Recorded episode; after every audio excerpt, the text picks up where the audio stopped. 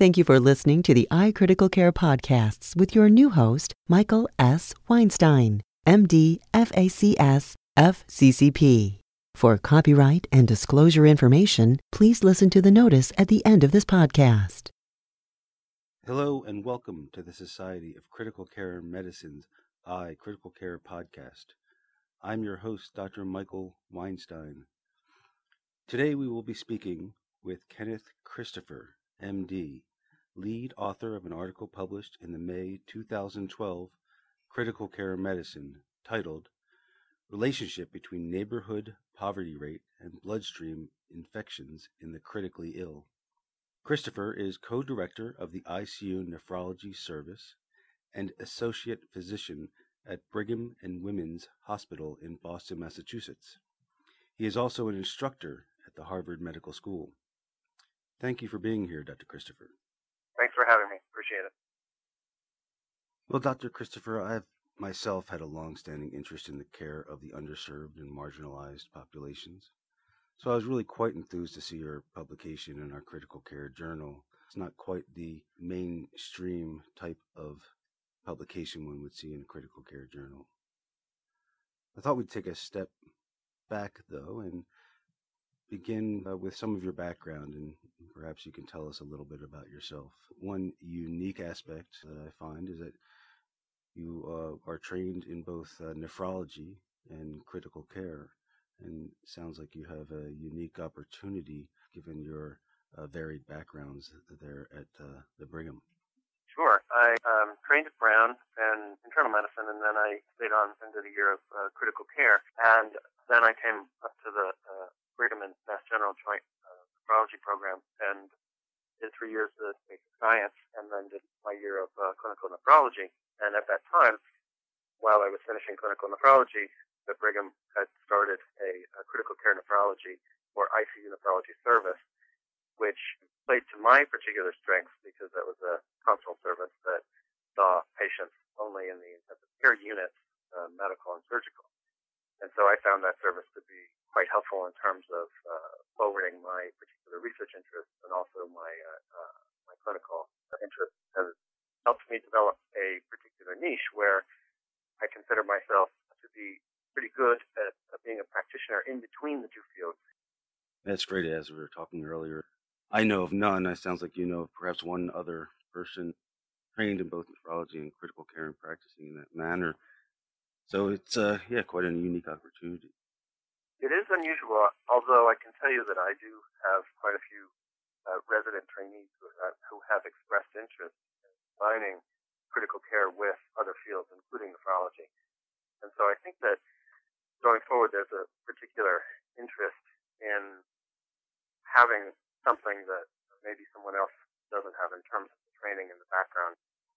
Back to your publication, you note in your paper that the literature regarding disparities in critically ill patients and especially marginalized populations is quite limited. Perhaps you can give us some insight into your catalyst for studying this population and its relevance to the critical care community and practitioners. Sure. When I was in high school, I attended a special high school for students who were interested in medicine, and that particular high school was in a, a pretty rough neighborhood.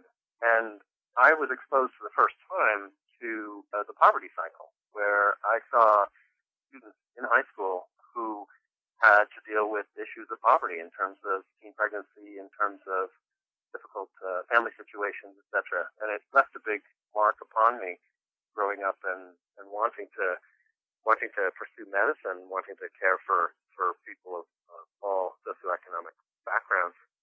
Project in terms of critical care and uh, neighborhood poverty, which is a, a measure of socioeconomic status, it germinated in uh, 2009.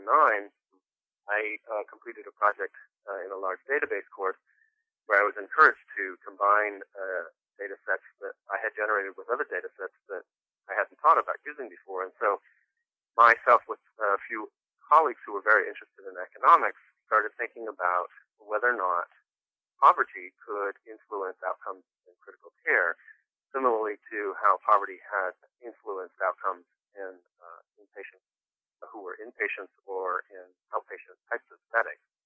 And so we looked at uh, poverty in terms of mortality uh, at, in a study in 2011, a large database of about 40,000 patients, and found that by linking the United States Census data with an ICU uh, cohort that I had created over the past uh, few years, um, we did not find a difference in mortality, and that was surprising to all of us, uh, including the reviewers, in terms of why this was.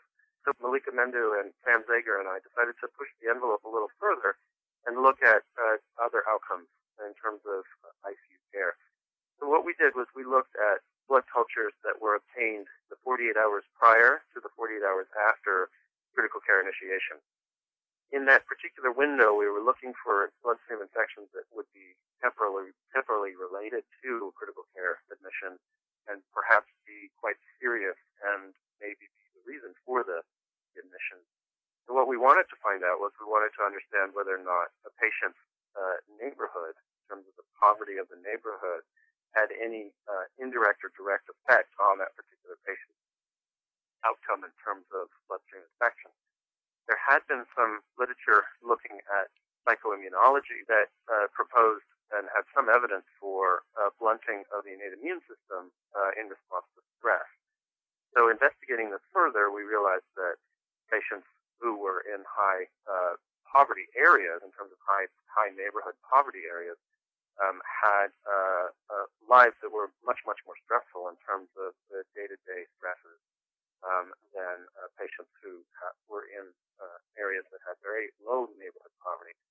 So what we did was we compared those patients who lived in high neighborhood poverty areas to those who lived in low neighborhood poverty areas, and looking specifically for bloodstream infections that occurred very near the start of uh, critical care initiation.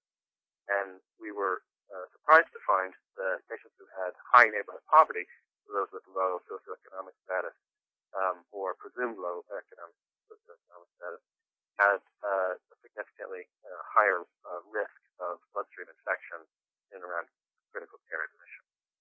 And so the genesis of the project probably came from my experience uh, uh, growing up and going to this particular high school that exposed me to, uh, you know, fellow students who live in high poverty areas, and then uh, translating that into my experience on the ICU nephrology service, where we see patients who have who have very poor outcomes in terms of organ failure, et cetera, very very sick patient population, and combining those particular interests um, uh, with some experience with the School of Public Health, exploring different data sets from the U.S. Census, uh, etc.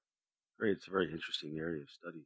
It sounds as though, uh, from your paper, within Partners Health System, you have a tremendous resource known as the Research Patient Data Registry. Could you briefly describe the RPDR and the methods uh, that you used in this study? Sure. So the uh, the RPDR, the Research Patient Data Registry, is a centralized data warehouse that uh, gathers data from uh, the hospitals uh, that are associated with Partners Healthcare. Um, the two hospitals that we um, use data from, Mass General and uh, the Brigham, are both uh, partners institutions. And essentially, what the RPDR is, it, it, um, it takes data from electronic data systems. So any electronic piece of data is stored in the centralized data warehouse. And this data can be accessed by faculty uh, partners um, who have IRB approval to access the data.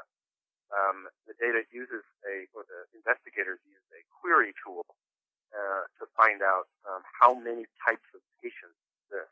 I wanted to find out how many patients had a bill for critical care.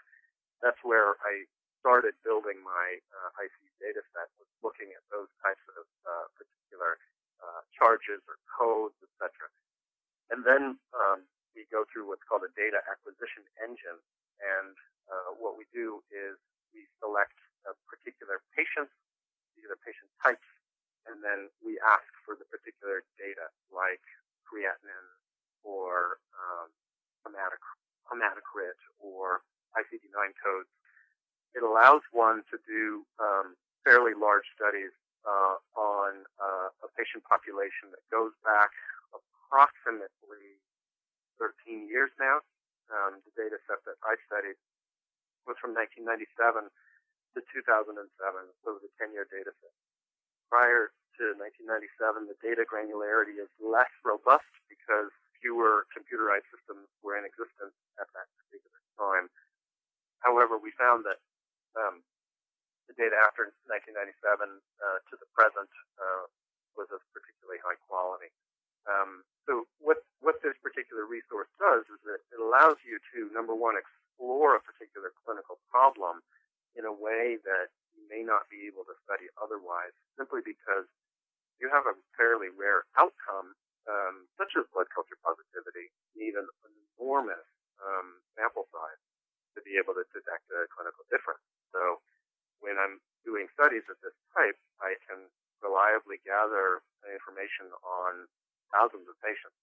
And occasionally, if the outcome is relatively rare, you need you know large numbers of patients to be able to have the power to predict or to, the power to determine whether or not a clinically relevant outcome actually exists. And so, when I when I present um, these studies that have come from the RPDR, um, it's on uh, patient uh, sizes or uh, cohort sizes that are large enough to be able to say that yes or no, this outcome is truly associated. Of course, it, I can't causality because all these studies are observational or retrospective, but it allows one to make insights um, that were uh, previously um, unavailable uh, simply to be able to look at data patterns. In terms of the analysis, because uh, um, I have data on this particular project looked at blood culture positivity, and so I took the 50,000 person ICU data set and then I found every single patient who had a blood culture measured uh, between 48 hours prior to critical care initiation and 48 hours after. And so I ended up with a, a, a number a cohort. And so every single one of those patients, I had had complete follow-up because I had to report on the bloodstream infection. So I was able to use logistic regression analysis in terms of uh, determining uh, odds for blood culture positivity uh, relevant to many different um, covariates or many different variables that were thought to associate potentially or confound the bloodstream infection poverty uh, relationship. And so I used those particular methods, um, analyzed the data in that particular fashion um, for several reasons, but mostly because I had a large number of covariates that were potential confounders and also uh, I had 100% follow up in terms of all of the blood culture uh, positive or negative reports were present. Wow, I am really envious. It sounds like a tremendous resource in the RPDR. Certainly wish we had such a registry uh, at my institution. Moving on, your findings suggest uh, differences in the risk of bloodstream infection based on socioeconomic factors. I'd really love for you to uh, elaborate on your findings and their implications uh, for we as critical care practitioners. Yeah, so um, it's interesting to think about because the issue is um, from what we found, we believe that this neighborhood poverty is a pre-hospital uh, effect in that um, these particular patients that we studied, um, they had access to care They were in the intensive care unit, they had access to very high level care. The question is whether or not they had access to care pre-hospital, and that, of course, is, is debatable. The patient population that I studied um, ended in 2007, and uh, the Universal Health Care in Massachusetts, which is the primary catchment area of this cohort, started in 2006. So I'm not able to comment on, in this particular um, data set, whether or not the universal health care um, may or may not have uh, changed um, our particular observations. That may be an interesting study to be done uh, several years down the road. Um, in terms of uh, how this uh, may affect uh, critical care practitioners, we have seen a steady decline in bloodstream infections um, over time. And we we showed that in this particular paper as well in terms of uh, the uh, percentage of positive bloodstream infections did decline over the over the study period. Uh, but perhaps this particular socioeconomic factor uh, has not been addressed in terms of uh, in terms of um, uh, bloodstream infection prevention. Um, it's hard to know because when I see a patient in the ICU, I have no concept of what their uh, background is in terms of socioeconomic. There's nothing on our charts that tells me which insurance they should have. And so it can be difficult to, to extrapolate uh, particular findings in terms of socioeconomic status, in terms of uh, having a patient at, at higher risk uh, for bloodstream infection. However, I think that if it is known that the patient is coming from a particular area that is, is either known to have low socioeconomic status, knowing that that particular patient may be at a higher risk for bloodstream infection because of potential stressors that may blunt the immune system, may uh, provide us with another tool in terms of recognizing particular patients that are at higher risk. So I suppose in, in some regards, this is more applicable from a public health standpoint in uh, looking for areas that we can improve pre-hospital and socioeconomic factors. Uh, you mentioned the uh, Massachusetts healthcare. Sounds like it might be an interesting study to repeat uh, with that implementation. Are there other factors, perhaps, that you think might be modifiable to mitigate the risk of critical illness in impoverished areas? Well, it's interesting because um, it may be that uh, patients who are from impoverished areas um, uh, have uh, maybe that they have more severe illness, but it may also be that they they receive uh, critical care at a, at a particularly lower threshold. It's difficult to tease out in terms of uh, what it is about patients who come from particular neighborhoods of uh, low socioeconomic uh, areas in terms of what is the reason and what are the factors. And are those factors even modifiable? If we have universal health care or if we have better uh, health care, we have uh, better healthcare penetrance in that particular area, are we going to have uh, a difference in outcome? Um, it may be that neighborhood poverty itself is, is not quantifiable, but it may also be that the neighborhood effects are not necessarily relevant to the actual outcome itself. In terms of how to how to solve this, um, I think that that's a very difficult question. There is an effort in terms of trying to increase um, or trying to have health insurance for all, so that conceivably access to healthcare may improve. And it'll be interesting to see if access to healthcare um, will or will not um, change particular findings.